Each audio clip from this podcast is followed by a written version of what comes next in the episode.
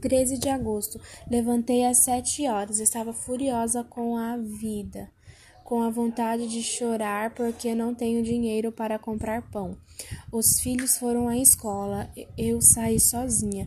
Deixei a Vera porque vai chover. Fui catar estopas e fui catar papel, papelões. Cheguei, ganhei 30 cruzeiros. Fiquei triste pensando o que hei de fazer com 30 cruzeiros? Estava com fome. Tomei uma medida Tomei uma média com pão doce e voltei para a favela.